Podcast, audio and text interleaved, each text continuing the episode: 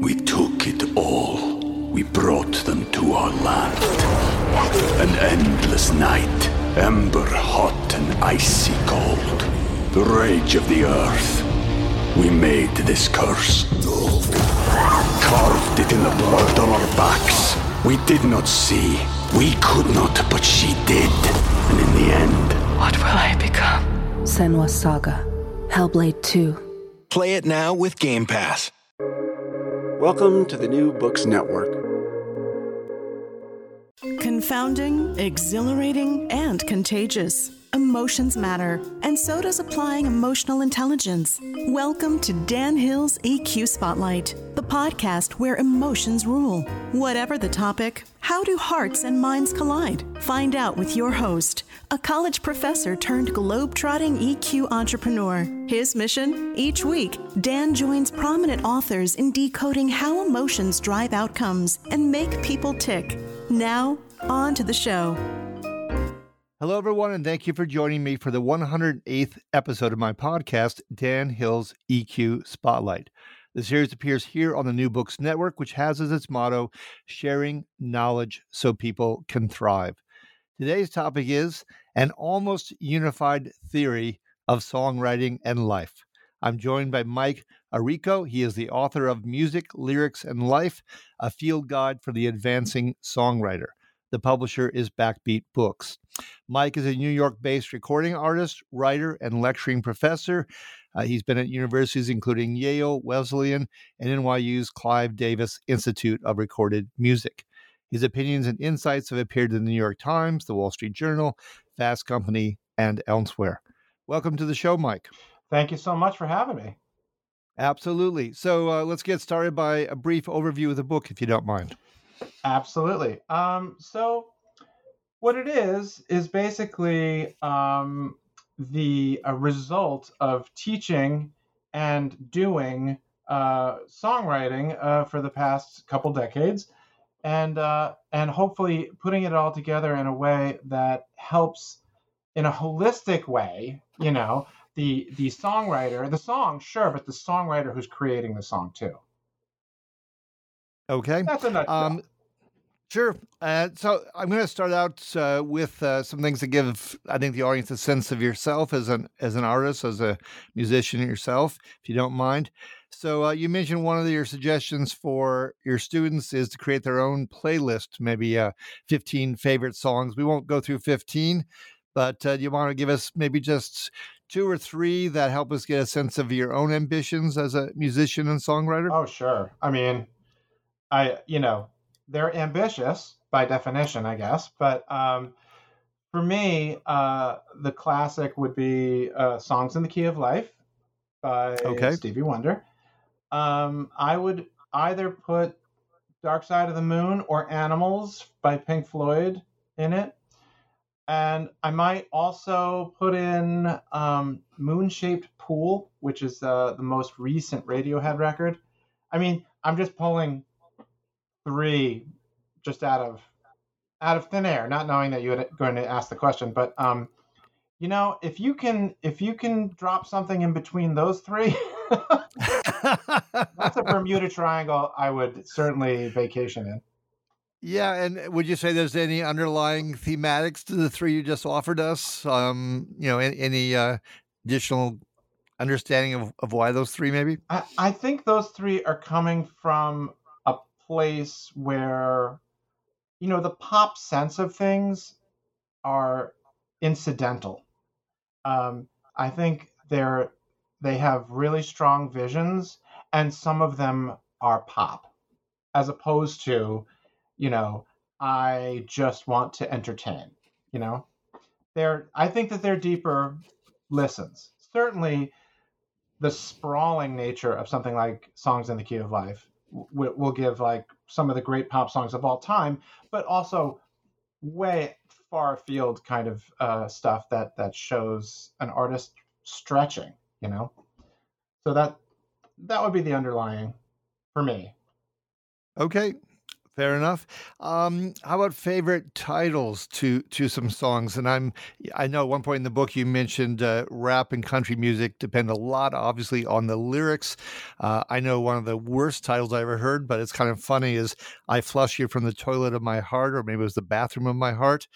Was a was a country song, but um, how about you? Some favorite titles? Um, well, I mean, if you're good uh, for funny for laughing titles, uh, get your tongue out of my mouth. I'm kissing you goodbye. Um, which to me is kind of that is kind of a fun uh, thing. Uh, whose boots? No, whose bed have your boots been under? These are all things that are you know th- th- these are country song kind of novelty type things. Um, but I do also really like songs that are calls to arms. You know. Um, uh, and it can be any type of call to arm to, to the dance floor or to uh, social uh, issues. So like something like fight the power, or something like fight for your right to party. You know, the, those kind of things um, are amazing. I love that type of starting a, a title with a verb, like an action verb, that's just going to grab you by the shirt and be like, you know, do this thing, whatever that thing is. You know, um, I, I think those are very powerful and um, I feel like the song has started the minute you have seen the title, because you get the insistent and the the insistence and the ambition of the song right there from the from this first moment. Yeah, no, I, I totally agree with you. The same thing with, with bands. I remember when I, you know, first came across long ago Talking Heads and went, they've got to be good. That's such a good name for a band. Great name. Yeah, versus some other band names, you go, "Oh my God, you should have kept uh, dialing down and finding some other options because that's just a, a, loser of a of a name." Yeah, yeah. So, um, a little bit more deeper question, but staying with favorites. Um, I was really intrigued at one point. You mentioned that uh, if you really have a, a great artist, they've got a long career, they got their early stage work, their mid stage, their late stage work, and looking at that that sweep, that movement over time can really provide some learnings as to the choices they've made, the things they've come to understand about their craft. Is there is there someone you might take that uh, has been instrumental for you in terms of understanding how they evolved and what that meant to them and what it could mean to you? Well, there are well, there's uh, there are the three that I mentioned uh, just before uh, that you could use. Um, for me as a vocalist, uh, the person I have used, and this is a classic rock example, but uh, Joni Mitchell, uh, because her vocals, her voice changes markedly across eras. Um, and she follows her voice, literally and figuratively, uh, via her songwriting. So she's a very angelic, bird like soprano in, in the early folk stages of her career. Um, she liked a cigarette. Let's just say she likes a cigarette. Uh, and uh, you can hear it in the later stuff from the, the 90s and beyond. Um, True. But you can also hear the journey that she went on, that she said she was going to go on when she was back in her bird like phase. So, like, I feel like you get this, you get a sweep and you can tell where you are in the sweep by the timbre of her voice um, and her uh, her perspective. You know, um, that's really exciting to me, and I feel like many pop acts you're not going to get that unfortunately because like longevity is very difficult. You know, so you get the yes, real it- long ones. You know, like. Uh, Willie Nelson, you know, or Frank Sinatra, uh, uh, Billie Holiday. You know, you get you get long. That was not quite as long, but like you still get a sense of trajectory, which which is really exciting because you can live in different eras with them. Yeah, I, I, think I first noticed that what you're talking about those transitions from uh, Billie Holiday, because in, in, the in the late stuff the the range is more limited, but boy, does she get a lot out of it. Oh, so good. Um, yeah. So, so uh, maybe one or two more things on the personal front. I, I, was intrigued and enjoyed this thing about the four quadrants of trust. Yes. Um, can you take us through them maybe briefly? Um, and where do you think your catalog of songs tend to fall? Which which quadrant, or maybe it's sure. moved over time? Well, uh, the quadrants came from actually sort of from my dad, and my dad actually got them from the guy W. Edwards Deming who rearranged the Japanese auto industry after World War II. Um, so basically, it's a management technique that I transferred to songwriting, and it has these four quadrants um, because, and instead of like management, we're talking about things like trust and relationships, right? Relationships are built on Yeah. trust, so there are basically four ways you can go with a relationship, and so the the, the first quadrant I use is um, I trust you, and you are trustworthy, right? So that is a wonderful place, but it is also a place with no stakes, right? So that's like children's music is like that. Uh, sappy music is like that, very sentimental type places like that. It's a difficult place to get any teeth into unless you add stakes. So that's like that's the first quadrant. Yeah, and I, and I like that one. I, I thought of maybe the Beatles. I feel fine, which is you know very bubbly and upbeat, but it's got a little bit of that I, iconic uh, bite from John in it. Well, that's the thing. Paul would be Paul would have lived there, right? And uh, John was undercutting, and that's the genius of the two of them. I mean, seen through Yeah. the prism of like of this quadrant type thing.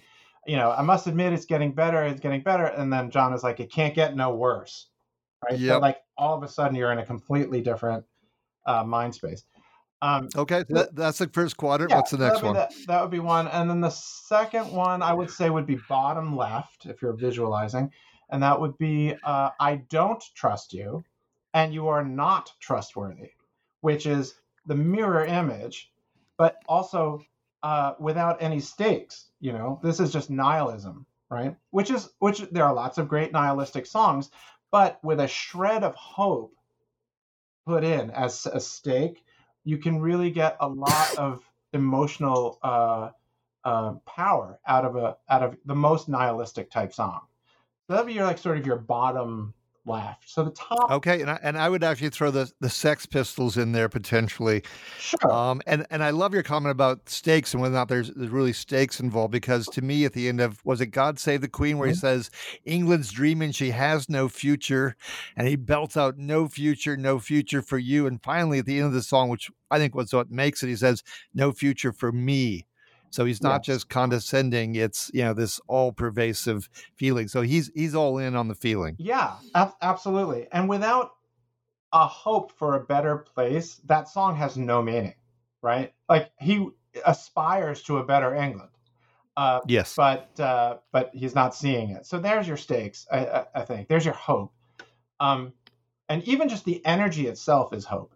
Uh, True. True. So okay, so now we're in the top right corner uh, quadrant, um, which is uh, I trust you, and you are not trustworthy, right? So there, that's that's most of pop music, right? It's also um, uh, all the blues, right? You done me wrong. I can't believe it. You know, uh, you know, where were yeah, you I- I think- night? That kind of thing.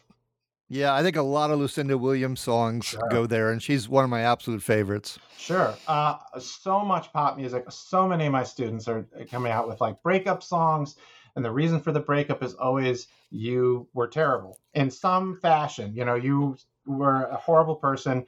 And uh, here's a song. Here's the song that is the tattoo you will never forget. Um, but the thing about that quadrant that I like to make clear is that it is an honorable place to be because you are the person trusting, right? And that is the the the half that you can control that will get you to this top left quadrant, which is I trust you and you are trustworthy, right? Hopefully, that's where a relationship will ultimately end, right? Uh, or or Yes. resolve. So um, so there's that that place, and it is honorable. Now the bottom uh, bottom right quadrant is the final one, which is I don't trust you, and you are trustworthy, which is a mistake you can never take back, right? And that is very tortured and, and a terrible place to live and a terrible place to write. You know, although incredible music comes from that, it's very, very broken. And and the stakes Yeah, I, I think of Blood on the Tracks by Dylan there, Right. for instance. the the and the stakes are existential because it's about time and it's about the irretrievable right So um, in the present tense, it's like, I want to trust you. I'm just, I can't get out of my own way. And in the past, it's, I had it all and I lost it. I'm an idiot, you know? Um, that's a tough place. Uh, and, it's, Yeah. and it's a tough song. So what I ask is, I ask my, my students is to just look at their songs across their catalog and see which ones they're writing in and whether or not uh, one or another is one that can be visited or changed, right, in revision. Or maybe you have one that's just too hopeful and needs uh, needs a John Lennon line that will change it, or a Sex Pistols line that'll change it. Um, and so it's it's a revision tool, but it's also sort of an overarching sort of catalog tool because when you're making an album or something or an EP or whatever it is, uh, you want to look across to see whether or not you're banging on the same note over and over and over again. Um, and hopefully, what you want is a is a varied uh, palette of of emotion for your listener because that's what they're living. Yeah, no, I agree. And if you're pulling together an album, it's nice to have it have its own internal coherence, but also have just enough variety, Right. or maybe a lot of variety to, to make it make it work. Yeah. So let, let's switch over to uh, maybe a bit on the the craft of doing things. I, I really love this stuff you said about uh, how you work the downbeat and the melodies, and I'd never made the kind of Oh, separations that you had before. Uh, I, I thought it was just a delightful part of the book. Uh, can you can you share that with with listeners? I I believe the part you're talking about is uh, is called melodic math, um, and we talk about these are a lot of these things are revision ideas, but they're really ideas about contrast. No matter what you're doing, right? Contrast is always good. Chiaroscuro, right?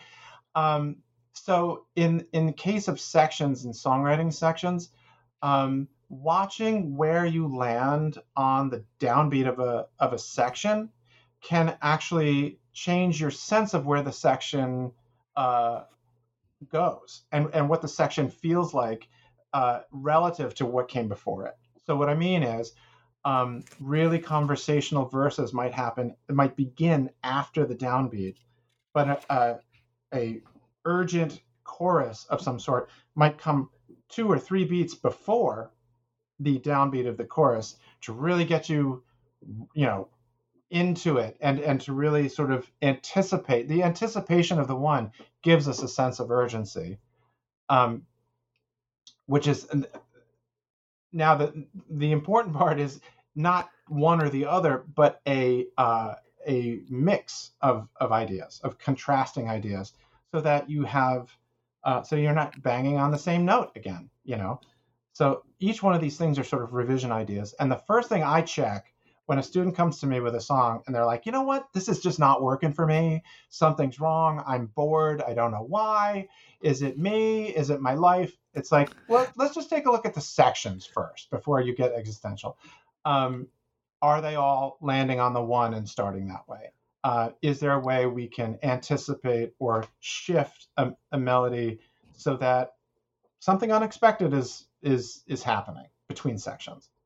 So that's sort of what i what i meant. And that is an ancient uh, sort of idea that what that stems from the concept of music as science.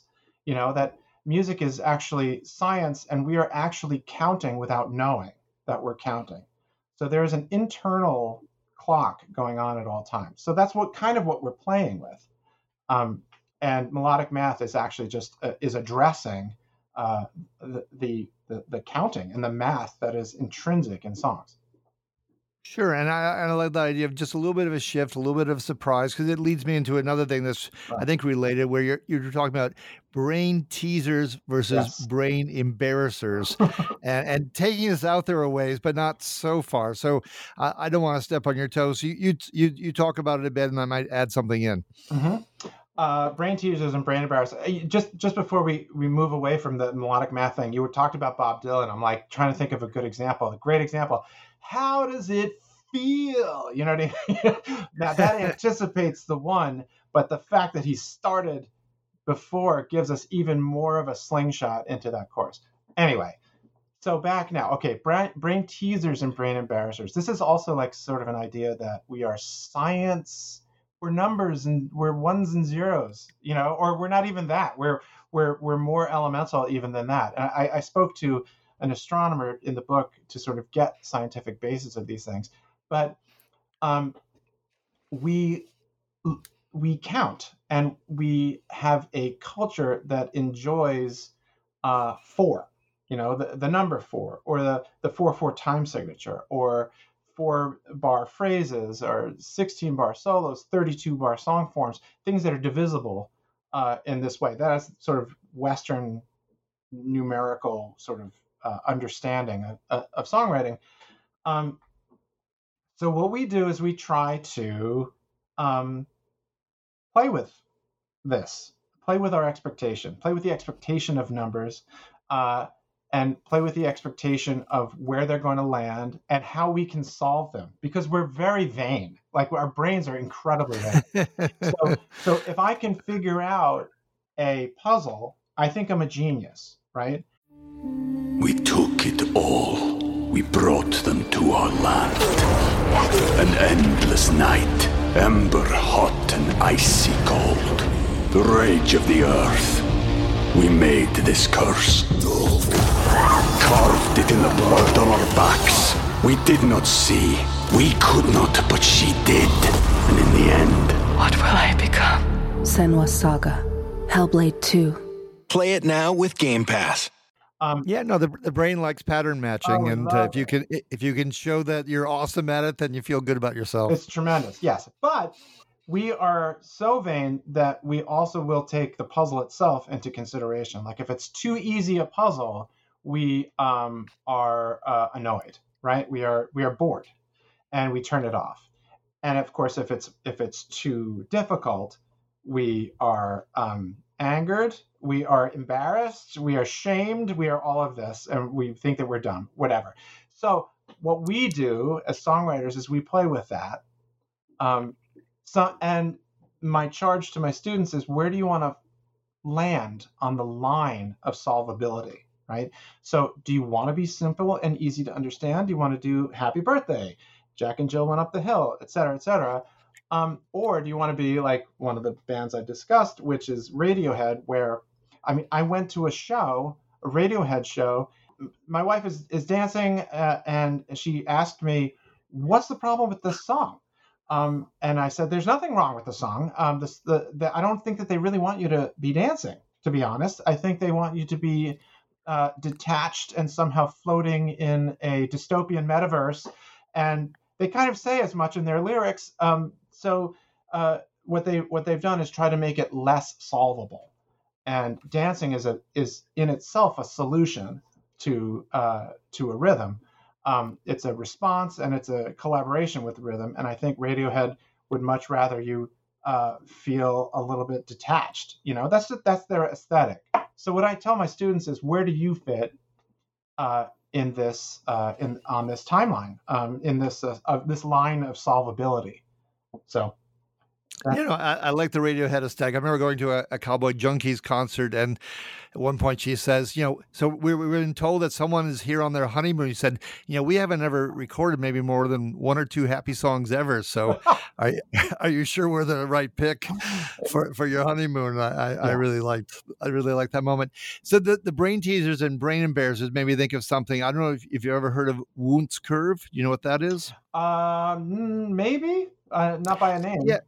Yeah, so so Wundt was the the co-founder of modern psychology along with Freud, and in trying to figure out what appealed to us, he kind of played that same line, but he made it just a little bit more, I guess, complicated. He said that uh, really the sweet spot is if you made it simple and novel, or familiar and complex. In other words, there's some way that you have a toehold oh. in, which is the simple or the familiar, but then you you you add the sizzle to the steak by having the novel or the complex. Yes and if you just do simple, familiar, boring as can be, if you do complex and, and new, now you're into brain embarrasser because it's, it's just too much for people. There's no toehold and way in. So I, I thought you might enjoy that. Yes, absolutely. Um, and to also to uh, I've also heard it expressed as um, meeting expectation in an unexpected way. So yeah, yeah, a little bit like no. I- yeah. Yeah, I like that too because so often I've done a lot of work in in working with ad agencies, and they have to deal with their their clients who may be very creative and may not be, and uh, it's the battle between the company wanting the uh, the simple and familiar, Yep. totally safe, and the ad agency often wanting the complex and new, and then they th- then they battle. Yep. And, and and and so it goes. Uh, another favorite part of the book for me was the the stuff about mission songs, and I, I love that term. Um, can you explain to to listeners what it means? And uh, you already mentioned "Fight the Power," which I think Sure. is an excellent example, but uh, maybe one or two others you'd like to go into. Sure. Well, uh, these are these are um, songs that hopefully uh, make the writer understandable to the listener, right? So we know that Bruce Springsteen comes from New Jersey because he told us a hundred thousand times, right? And, yes, and so he did. He had a mission and and he had an a universe and an environment that he wanted to introduce us to, um, and he gave us his manifesto, um, and and he is not the only one by a long shot. Obviously, uh, Eminem is from Detroit. There's pretty much no way not to know that.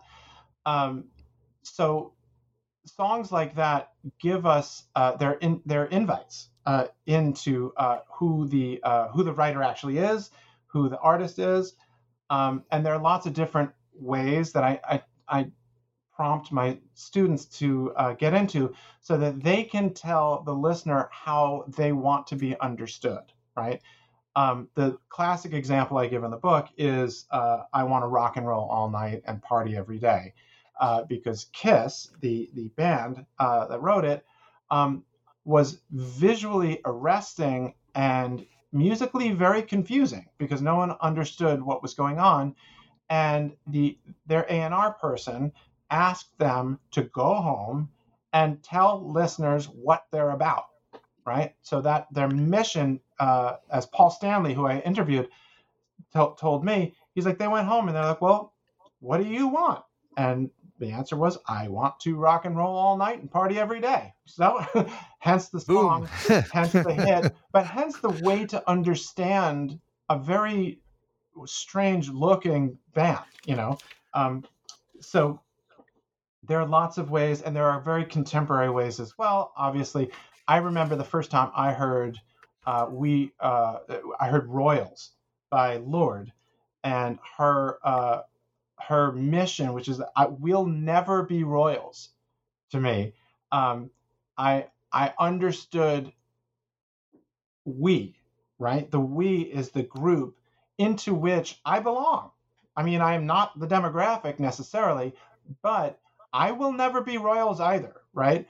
And I understood I understood a little bit about her sense of class and and what she felt was important, um, and what she felt uh, how she felt a kinship to her uh, to her audience. Um, so that to me was was a great one. Geography is a great one. Uh, is a great type of uh, mission, a great way of understanding uh, an artist. The one I always use in class is Kacey Musgraves, who her first album, and it's first songs that usually do this, but her first album was called Same Trailer, Different Park.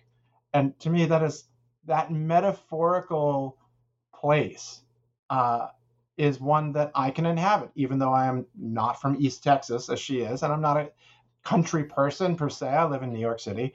Um, but also, there's there's uh, there are personalities uh, that come through in mission songs. Billie Eilish's first song is uh, "Bad Guy." You know, uh, I'm the bad guy, right? Is not Uh, far afield from you know Johnny Cash saying "I'm the man in black." Black, yes. right? So, but basically, now I understand Billie for now and for all time. Right? Yeah, you can locate her, you can identify, etc. Absolutely. And I can decide whether or not I'm going to get on board, right? So there it's it's really an invite and it's like a put up or shut up kind of moment, right? Are you with me or are you not? Getting in the milk toasty kind of middle zone is not a good place. Yeah, the, the squishy middle. Yes. Right. So, so last question before we wrap up here. Obviously, there is music, and then there is the music industry, uh, and one aspect of that, which kind of gets into emotional intelligence, is how to navigate co-writing and collaboration and and royalty splits and all of that. I mean, I saw a documentary not long ago about the band, and I always wondered why they faltered so quickly because I, I love their early stuff. And if I gather correctly from the documentary, it's really that Robbie Robertson, you know, started hoarding the song credits, and Levon Helms was mortally offended because he thought they had been collaborative enterprises. Uh, any advice that you give students that you've uh, observed from your own career just on navigating the music industry and maybe even the co-writing angle in particular? Yes, uh, this this is a critical part, unfortunately, of songwriting uh, because it has to do with whether or not you're going to continue songwriting or collaborating. Because this is something that can actually tear apart a band or the band or Creedence Clearwater Revival or thousands of other bands that that direction. Um, I interviewed a bunch of uh, writers in the book with a bunch of different ways to uh, split the pie. Um, from Shane McAnally, who was like, number of people in the room equals number of pieces of pie, and that's it, you know. Um, but I would say if there's an overarching uh, idea, it's very simple. It's that it's a people industry, so don't be a jerk, right? Yeah. If it's yeah. a 50 50 thing with two people, don't get into a fight about being 60 40 on a songwriting type thing because what's going to happen is you're never going to write again. And then now you're zero zero. um, that, that's yes. your next song and all songs forever else, you know, uh, in the future. So, um, not being a jerk, uh, is is really the way to, to do this. Um, and and there's a little bit of swallowing of bitter pills that occur. Um, I also mentioned a great example of someone saying no. It was Dolly Parton actually saying no to Elvis Presley on "I Will uh, I Will Always Love You." Um, he fell in love. This, this Dolly Parton wrote the song. It was on the album Jolene. It became a huge hit. Elvis loved it, wanted to cover it, and wanted the uh, songwriting credit for it, the publishing. Um, and uh, she had a very difficult night. She said she cried all night and said no. And Elvis uh, never recorded it, but Whitney Houston did. Um, and her her line, a classic Dolly Parton line, is um, after I got that check, um, I had enough money to buy Graceland basically. um, so saying no is also a possibility. Um, sure. Although on behalf of Elvis, I would say it's probably Tom Parker, Colonel Tom Parker, who was more responsible for being greedy and pushing that quote unquote offer to Dolly. Certainly, yes. Certainly. Yeah. Uh, but he never so, covered it. Yeah. So, um, well, thank you, Mike. We, we could go on and on with this. I've really love the book. I love the conversation. Uh, this has been uh, Mike Errico. This has been episode 108. Uh, he is the author of Music, Lyrics, and Life, a field guide for the advancing songwriter. If you enjoyed today's show, please give it a rating or review on iTunes. You can find other episodes by going to the New Books Network, typing in Dan Hill's EQ Spotlight, and all of the 107 previous episodes will emerge. Finally, I like to conclude every episode with an epigram. In this case, I took one from, I believe, a singer songwriter you enjoyed, Tom Waits, who said, I like beautiful melodies telling me terrible things. Until next time, take care and be well.